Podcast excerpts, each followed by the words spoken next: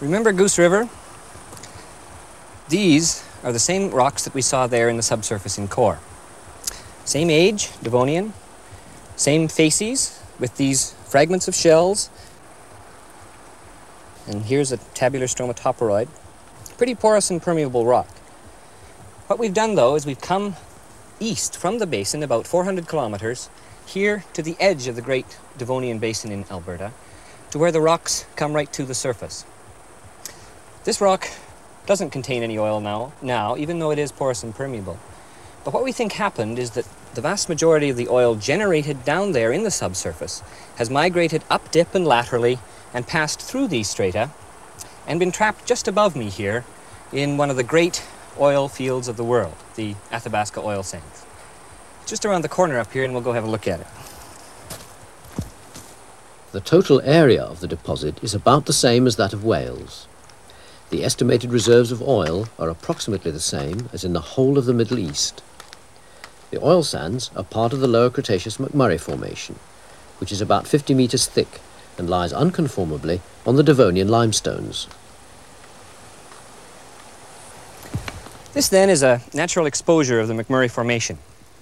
The sands themselves are quartz-rich, very fine-grained to fine-grained, moderately well-sorted, really an excellent reservoir with porosity and permeability that's two or three times what commonly it is in a conventional reservoir. The sands were deposited in what we interpret as a large channel system.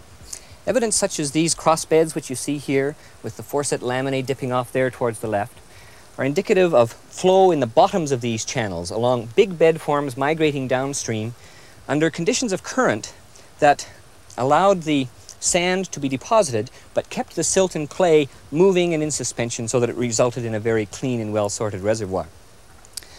The evidence such as this, and the evidence higher up in the formation from burrows such as we see here, gives us this idea then of a very large channel system, perhaps source as far south as Arizona and New Mexico, emptying into the sea just to the north of here.